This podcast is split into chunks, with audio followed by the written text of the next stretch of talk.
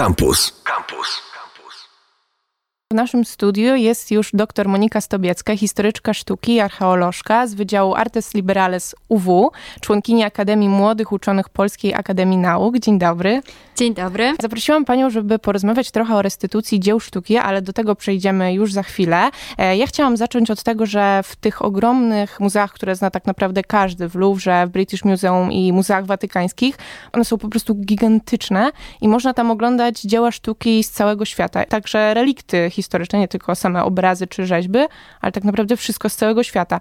I zastanawiałam się nad tym, skąd one się tam biorą. Okej, okay, to e, po pierwsze bardzo dziękuję za zaproszenie. E, to jest generalnie dość e, złożony i uwikłany historycznie proces, bo te muzea, o których pani mówi, czyli na przykład Louvre, British Museum, ale też muzea na Wyspie Muzeów w Berlinie, czy muzea watykańskie, to są tak zwane muzea encyklopedyczne, czy nawet mówi się tak zwane Übermuzea, ponad muzea. I to są właśnie muzea, które były zakładane w czasach oświecenia. Pierwsze to właśnie takie nowoczesne muzea, muzea. Jeśli chodzi o British Museum, to ono powstało z przekazania kolekcji Hansa Sloana e, narodowi brytyjskiemu i to był taki zalążek kolekcji British Museum i oczywiście kolejne nabytki pojawiały się w, w British Museum ze sprawą a to wykopalisk, a to oczywiście kolonializmu, no bo um, Wielka Brytania prowadziła pro, e, politykę kolonialną bardzo ekstensywną, imperialną. E, wreszcie mamy przekazania różnych mniejszych kolekcji. Mamy też nabywanie przez British Museum bardzo wielu towarów, można powiedzieć, dzieł sztuki, które wchodziły do obiegu. To jest na przykład kazus marmurów partenońskich. O które teraz właśnie do, do, mm, dopomaga się, właśnie stara się Grecja, o których właśnie zwrot stara się Grecja, ale to już jest kwestia właśnie restytucji. E, no i właśnie mamy e, w dalszym ciągu też proces dokonywania zakupów przez muzea, czyli e, często myślimy o tych muzeach typu właśnie Louvre czy British Museum jako, jako muzea, które są w jakiś sposób już zamknięte, muzea historyczne, które mają właśnie te historyczne relikty, artefakty czy dzieła sztuki, ale z drugiej strony one cały czas prowadzą aktywną politykę zakupów. No tak? tak, bo wydaje się, że tam już jest tak dużo, że nie może być więcej po prostu. Ja jak e, jestem po prostu w którymś z tych muzeów, a akurat w tych trzech e, miałam okazję być, szczęście być, e, to po prostu byłam onieśmielona ilością tych dzieł i tego wszystkiego. Tam się nie da w jeden dzień po prostu tego wszystkiego zejść. A jak się okazuje, te muzea nadal nabywają, nadal pozyskują, można powiedzieć, te relikty. Tak, no, no w dalszym ciągu jest cyrkulacja, e, no są też wypożyczenia, bardzo dużo obiektów z tych wielkich muzeów e, e, zostaje w depozycie w mniejszych muzeach. E, Muzeum Narodowe w Warszawie jest właśnie takim miejscem, gdzie w depozycie są e, zbiory z Louvru. E, tutaj Galeria Sztuki Starożytnej jest właśnie tak, z tutaj możemy zobaczyć kawałek Louvru. Czyli są trzy takie drogi, może kilka takich dróg, że można albo kupić, muzea mogą kupić, mogą nabyć właśnie na drodze po prostu kolonializmu, tak jak tutaj w przypadku British Museum, albo mogą dostać to od po prostu kogoś z jakiejś prywatnej kolekcji. No i właśnie chciałam zapytać o tą restytucję, bo tak naprawdę zrobiło się o tym bardzo głośno. To słowo jeszcze nie jest, mam wrażenie, takie bardzo znane. Ja sama nie wiedziałam, co znaczy restytucja, a uważam, że cały proces jest naprawdę interesujący. Tak, tutaj mamy do czynienia ze zwrotami dziedzictwa e, kulturowego zagrabionego na fali konfliktów zbrojnych, na fali kolonializmu. W kontekście polskim bardzo dużo o restytucji rozmawialiśmy, zwłaszcza po II wojnie światowej. W dalszym ciągu przecież trwają też działania zmierzające do odzyskania polskiego dziedzictwa, które zaginęło podczas II wojny światowej. Mamy na przykład takie projekty jak Muzeum Utracone, gdzie można się zapoznać z tymi zbiorami, które zostały stracone, które też e, są restytuowane, które są odzyskiwane. Natomiast teraz faktycznie natężają się te, te debaty restytucyjne. Tutaj zarówno możemy obserwować reakcje w, w mediach, zwłaszcza fale memów zalewających internet. To jeszcze porozmawiamy o tych tak, memach. ale, ale właśnie co jest myślę e, ważne, to to, że restytucja to jest jedno z tych takich czołowych haseł e, odnoszących się do dekolonizacji, czyli całego, czyli jest to jeden z elementów procesu zwracania e, dziedzictwa zagrabionego właśnie na fali kolonializmu. Ten proces zaczyna się po 1945 roku, kiedy właśnie mm, państwa uzyskują niepodległość, dawne kolonie uzyskują niepodległość. No i właśnie powoli, powoli dopominają się o zwrot swojego dziedzictwa narodowego.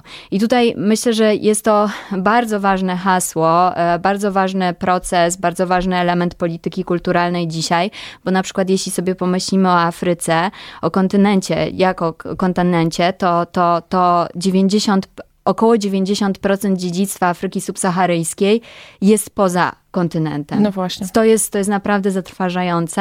Więc myślę, że jest to bardzo ważny, bardzo ważny właśnie element współczesnego takiego um, krajobrazu, można powiedzieć muzealnego, czy, czy krajobrazu powiązanego z dziedzictwem. Tak, to jest bardzo przykre w ogóle, bo Afryka e, zdecydowanie walczy o to, żeby uzyskać to miejsce na arenie międzynarodowej i tak samo walczy po prostu o swoje dziedzictwo, które zostało wywiezione od nich. Ale tak. E, właśnie to, co pani mówi, że to jest element krajobrazu nowy i myślę, że taki nowy trend, można powiedzieć, który się rozpoczyna i rozpędza. Tutaj e, głośna była sytuacja związana z brązami z Beninu. To, to była sytuacja między Francją, tak?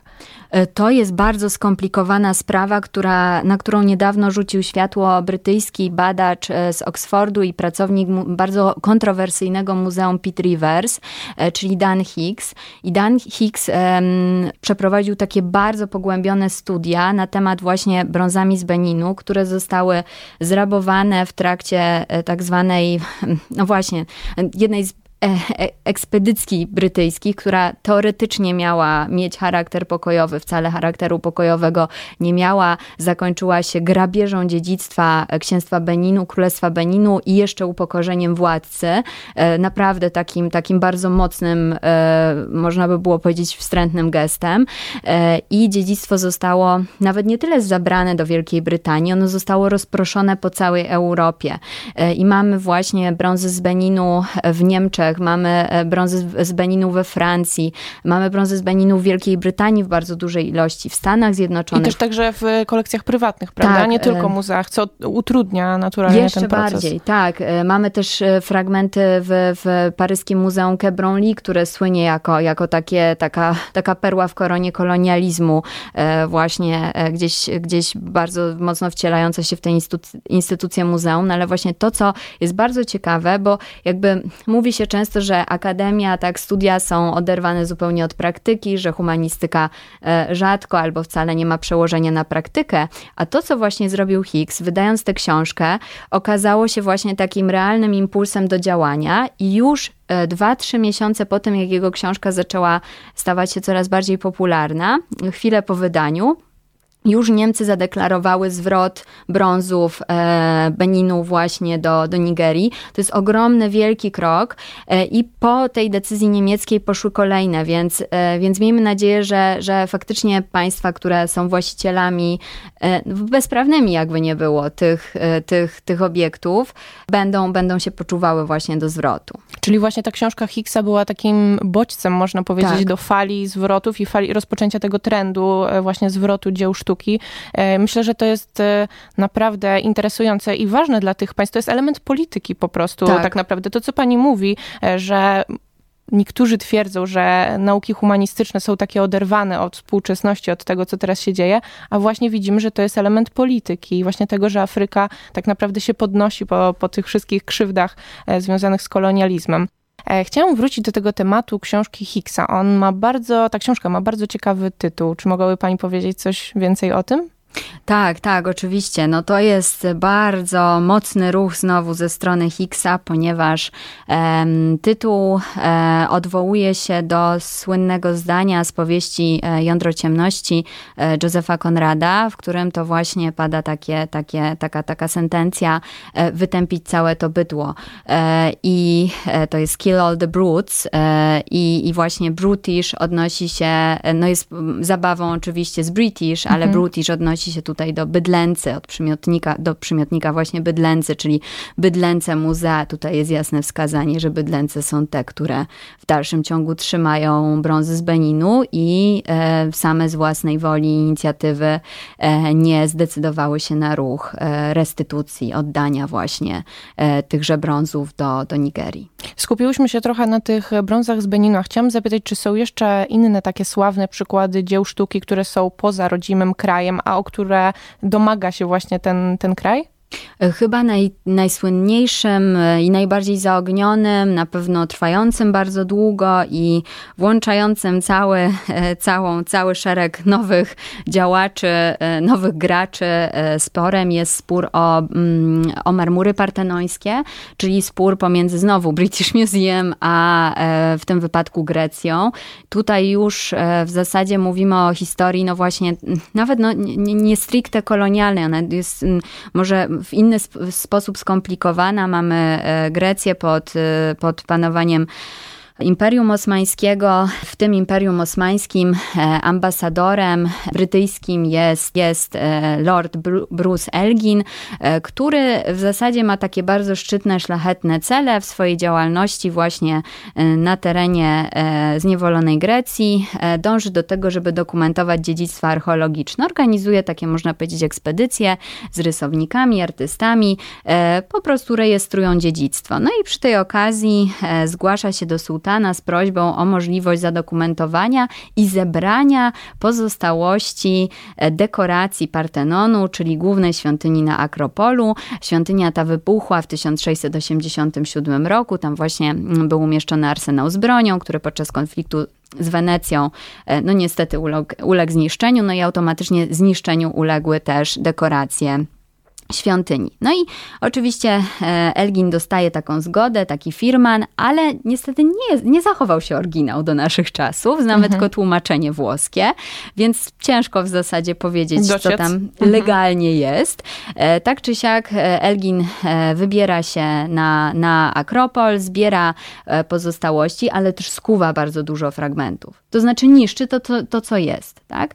No i pakuje to wszystko na statki, to, to, wszystko, to wszystko dociera, no nie wszystko, bo jeden statek tonie, e, ale reszta dociera bezpiecznie do Wielkiej Brytanii. Okazuje się, że British Museum nie chce w pierwszej chwili kupić tych, tych, e, tej kolekcji, ponieważ Elgin zażądał za dużej e, sumy za to, ale że Elgin jest na skraju bankructwa, to po takiej, można powiedzieć, promocyjnej cenie marmury partenońskie trafiają do British Czyli Museum. Czyli on tam pojechał nie, żeby jakoś propagować tą sztukę, żeby ją przywieźć i pokazać narodowi brytyjskiemu, tylko po prostu, żeby zarobić na tym. Pojechał, dogadał facto, się z tak. sułtanem, tak. wziął to, co miał wziąć, wrócił wrócił do Wielkiej Brytanii i chciał to po prostu sprzedać. Można tak powiedzieć, bo cały czas nie jest jasne to pozwolenie, no które no dostał od sułtana. No i teraz e, trwa ten konflikt. Konflikt, który jest jeszcze ciekawszy, dlatego że po raz pierwszy brytyjska publiczność ujrzała marmury partenońskie w latach 60. XX wieku, a Elgin zaczął je zbierać w 1802. Czyli to trochę jest... zajęło.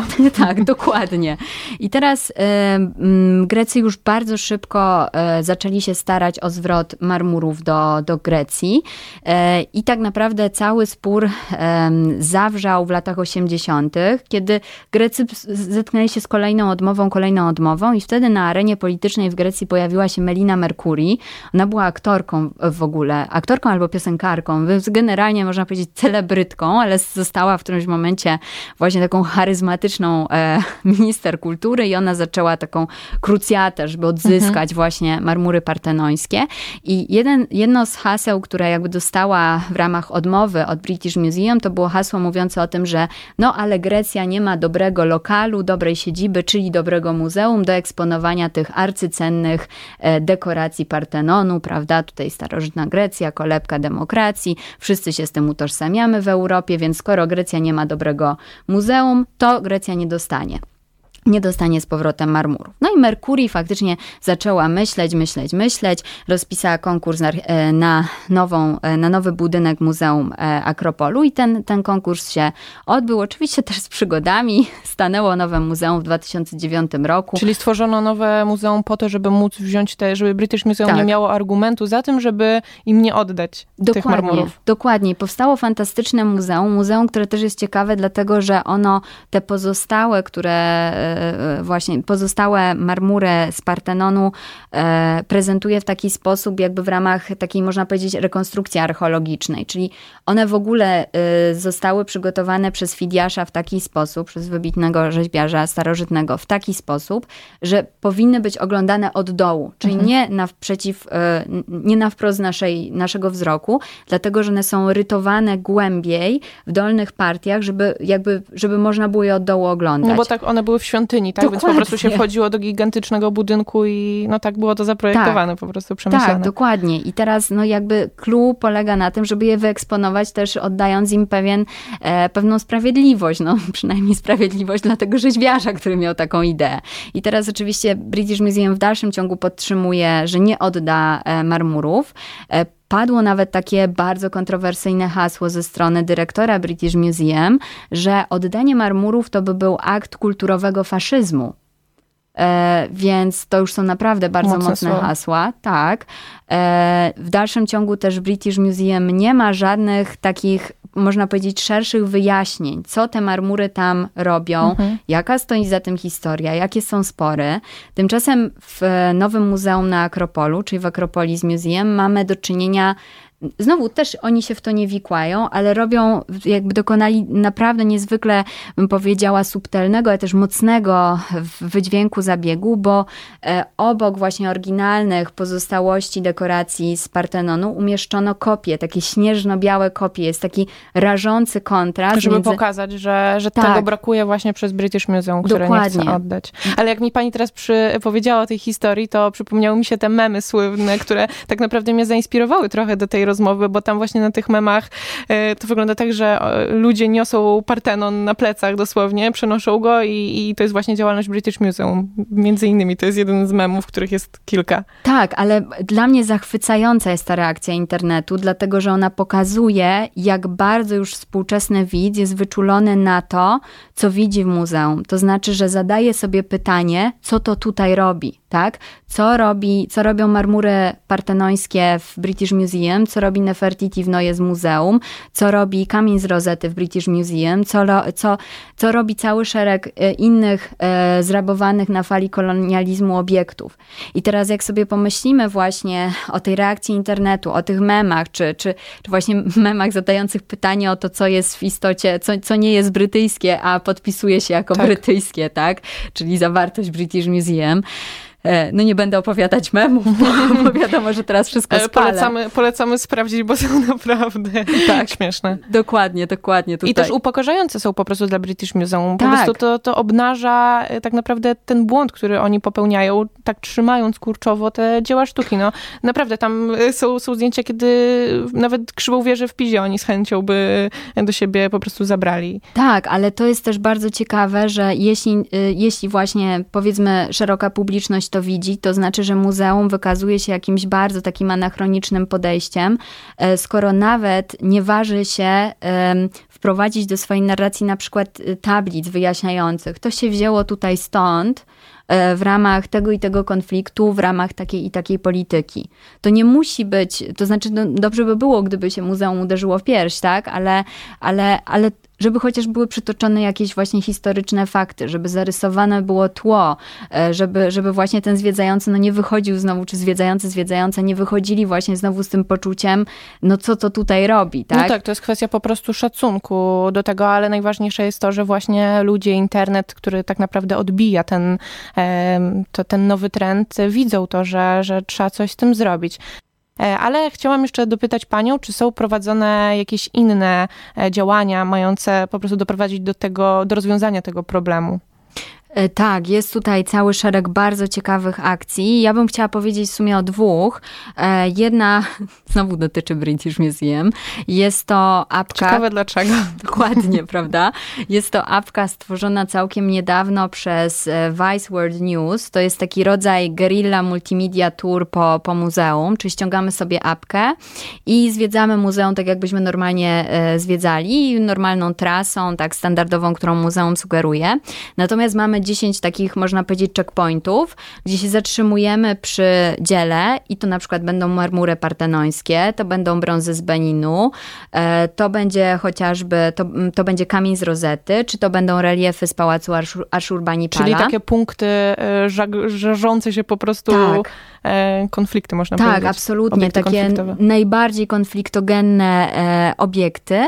I teraz co, co, co się dzieje z apką? Otóż w momencie, kiedy, kiedy, kiedy kierujemy nasz smartfon na te obiekty, to w tym momencie e, e, jakby zaczyna działać e, poszerzona rzeczywistość i ten AR przenosi nas do miejsca, z którego pochodzą te, te, te artefakty i dokonujemy wirtualnej restytucji. Czyli nagle jesteśmy w Atenach tak. albo w Beninie. Dokładnie. I, I oddajemy.